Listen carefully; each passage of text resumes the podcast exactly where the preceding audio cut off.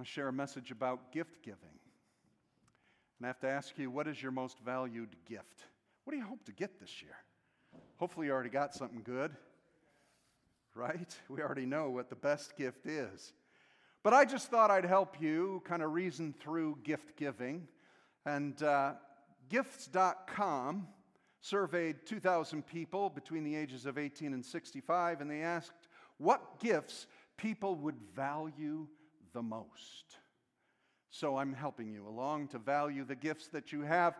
Why, why most people typically dislike gifts. I'm going to give you five reasons most people typically don't like the gifts they get. Number one, the gift is more suited for the giver. Have you ever gotten a gift that you know the person giving it wanted? And they gave it to you? Hopefully, that they could borrow it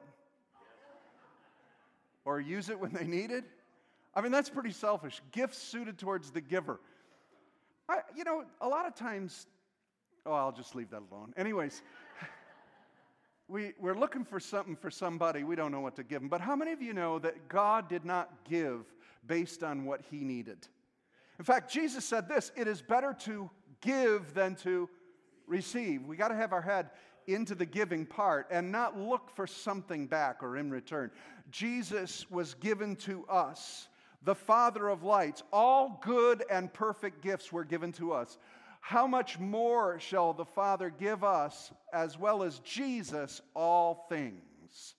And He's not looking for a return back. What He's looking for is us to love and appreciate the grace by which God's given. God didn't give you a gift so that He got something out of it, He gave us what we needed. It cost Him everything, didn't it? Here's the second thing they, uh, you have no use for it. Those are gifts that you look at regifting. You, you hope that there might be a gift giving party like Christmas night, and the person who gave it to you wouldn't be there and you can pass it on.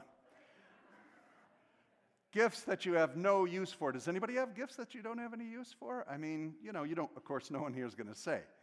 So. Can you imagine that if God would offer Jesus and we'd say, ah, yeah, it's not what I was needing. That's just not looking for that. How many of you know that you need Jesus? God gave us exactly what we needed. He gave us the remedy for our situation. He gave the solution to our problem. God hit the nail on the mark by giving His love to us on the cross so that we could be delivered from sin and death. That is a much needed gift from God. Would you agree with me? All right, how about this one? It's the wrong size. Right? You don't know the, the size. Well, if you don't know the size, you shouldn't be venturing into that realm. you could get you in a lot of trouble. It's a little small. Does this make me look fat? Anyway the wrong size. So, what do you do with it? And if they didn't give you a return receipt, you know, you're stuck with it, sits in the closet till you can regift it. But, anyways, the thing about God's gift of Jesus to us is that one size fits all, one sacrifice for all, for all time. It is waiting for anyone to receive this gift that keeps on giving. It never diminishes, it is always there, and it is tailored and fits for each one of us. You can put on Jesus, I can put on Jesus, and he looks good on us. Amen? And so he fits all people, all sizes, all ages, all cultures, all types of people. Christ fits us all. Last of all, you already have something like that, right? Now, this wasn't Christmas, but I remember back in the day, this was 40 years ago. My wife and I got married, and we got about five cheese platters. I don't think they give those away anymore, but we had them. So, if any of you got a cheese platter for your wedding from us, just saying, we gave you our best.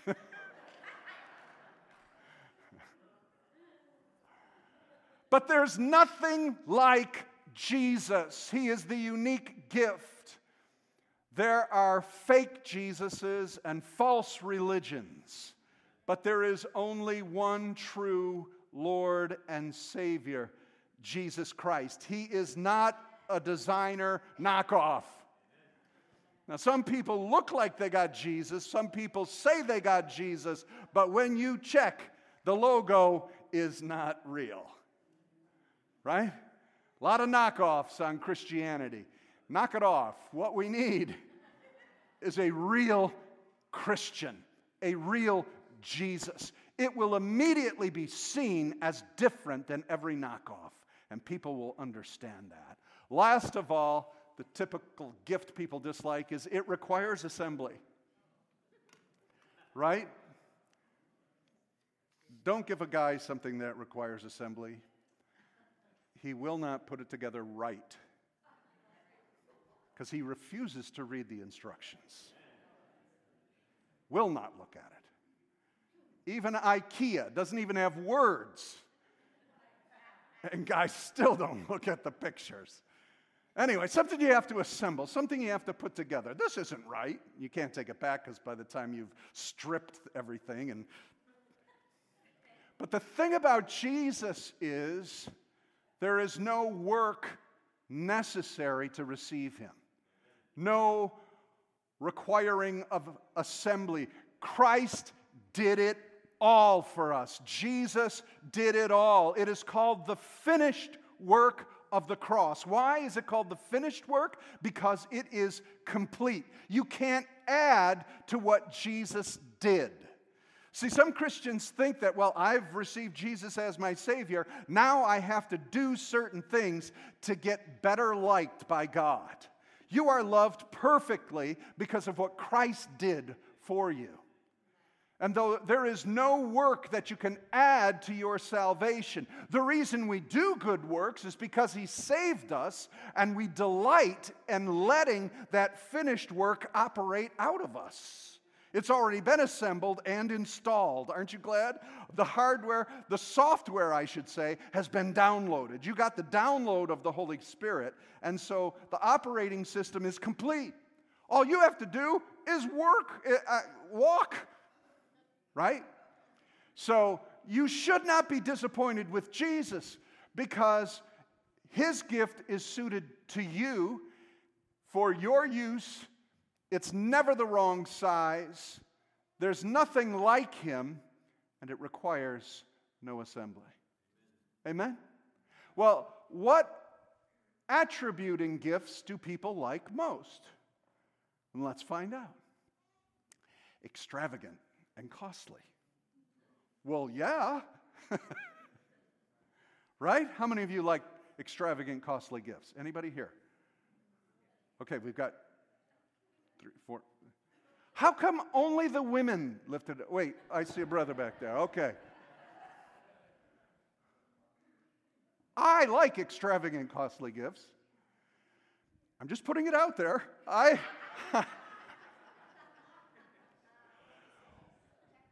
Who doesn't? That shows you that somebody invested in you. I can't think of a more costly, or extravagant gift than Jesus Christ.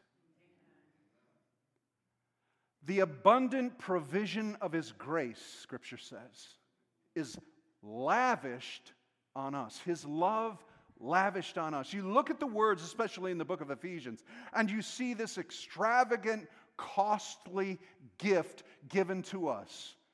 God has given us His own Son. Jesus gave all that he was, all that he had, all that he is on the cross, giving his life to us and giving us his inheritance from the Father.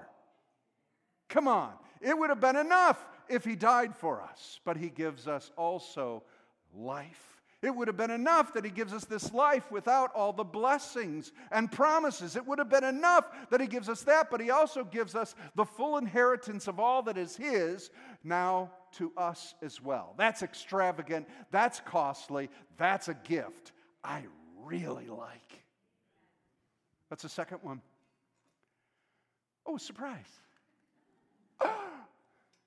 Don't you love surprises? When I was nine years old, all I wanted was a real drum set. I, I was learning how to play drums, I was taking drum lessons, and I had a toy drum kit. You can see how big I am. Maybe I wasn't this big at nine, I was about that big. And I'm sitting behind a little toy drum set. All I wanted was a real professional drum set. And that Christmas, I thought for sure I was going to get a real drum set. And I came running out, no drum set. So my brother and sister looking at the gifts, ah, woo, wow. I'm going, eh, eh. Thanks. It's all done. And I walked away from the tree. And I'll never forget my dad said, uh, You might want to check what's in the back hall there. And I looked. Surprise! There it was. An orange sparkle drum set. Ludwig. Ooh, dogs. Uh, what a surprise. So surprised. You know, Jesus, no eye has seen, no ear has heard what God has prepared for those who love him. But we know by the Spirit, and the Spirit is constantly revealing the surprise of serving Jesus, following Christ, finding all that is ours in Him, hearing His voice speak to us, hearing Him heal us and deliver us and set the course of our lives. There's no greater surprise and adventure in life than following Jesus. Keep unwrapping the presents. Keep looking for the gifts of God. Paul said, earnestly covet. That means earnestly desire greater gifts. Look for all the surprises that God has for you. Thirdly, the best gifts that people like have meaning to them. oh, sorry, honey, but my wife is famous for crying at opening gifts from our children. Because my kids think of what she wants, who she is, what she likes, and when she opens it, it's like, ah, that's what I wanted. That's what they were going for, too. Meaningful. It means something to you. I can't think of anything more meaningful than Jesus as a gift. The Father of all creation sought you out He's been looking for you, calling to you to give you the most meaningful gift he could give his heart, his love. Paul says, Nothing can separate me from God, right? From the love of God, which is in Christ Jesus. So Jesus is God's gift of love. He is the love of God. And God wants you to have His heart he wants you to have His nature within you. This is a gift He's not going to give and take away. This is a gift He's pouring into you to change and transform you. It is so meaningful and so rich. That's why we just spent a half hour praising Him because of how meaningful the gift of salvation is to us. Amen? Man, have we got a good Christmas to celebrate or what? The other thing that you're looking for in a valuable attribute of a gift, it's what you wanted. It's what you asked for. That's what happened with my drum set. It's what I always wanted. It's what you were looking for. And many of you have desires and wants and cravings and hopes. And many times, God is purposely not giving that to you for your own good. Talk to some of the older people here who pursued things of no value and wasted time doing it. What all of our hearts are asking for, what all of our longings is love, security, assurance, identity. And God gives just that in Christ.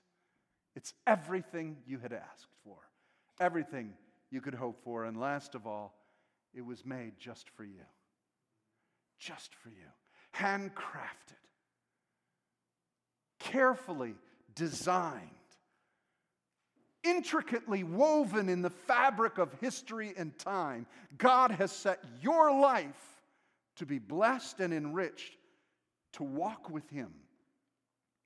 So I'm telling you this morning that Jesus is the best gift because it fulfills all those attributes you could ever want. You will never be disappointed with him. The most valued gift you and I could have is Jesus Christ. Amen. Would you bow your heads this morning? And I would ask here that if there's anybody who has the cheap imitation, maybe you don't have the full unwrapped gift, maybe some of you have never asked Jesus into your heart and soul. Maybe some of you never said, Jesus, forgive me of my sins, heal me, come live in my life. If there is anyone here this morning that wants to receive Jesus as their Savior, then I want you to pray this prayer with me. I'm not going to have you stand up this morning. I'm just going to have you pray this prayer with me. And those of you, I'm going to ask some of you to say it with me to encourage those who want to say it out loud. So, if you want Jesus as your most valued gift, maybe, many of you are already saved, but some of you who are not, say this prayer with me Dear Jesus, I ask you to forgive me of my sins. I know I'm a sinner, and you died for me. I believe you are my Savior. And I come to the cross for salvation. Forgive me, cleanse me, and now fill me with your Spirit that I may be saved and born again. Amen. If you prayed that for the first time, if you prayed it maybe with a deeper meaning unto Jesus, I'm excited for you, and I would encourage you to unwrap that present and find all that is in it. Amen.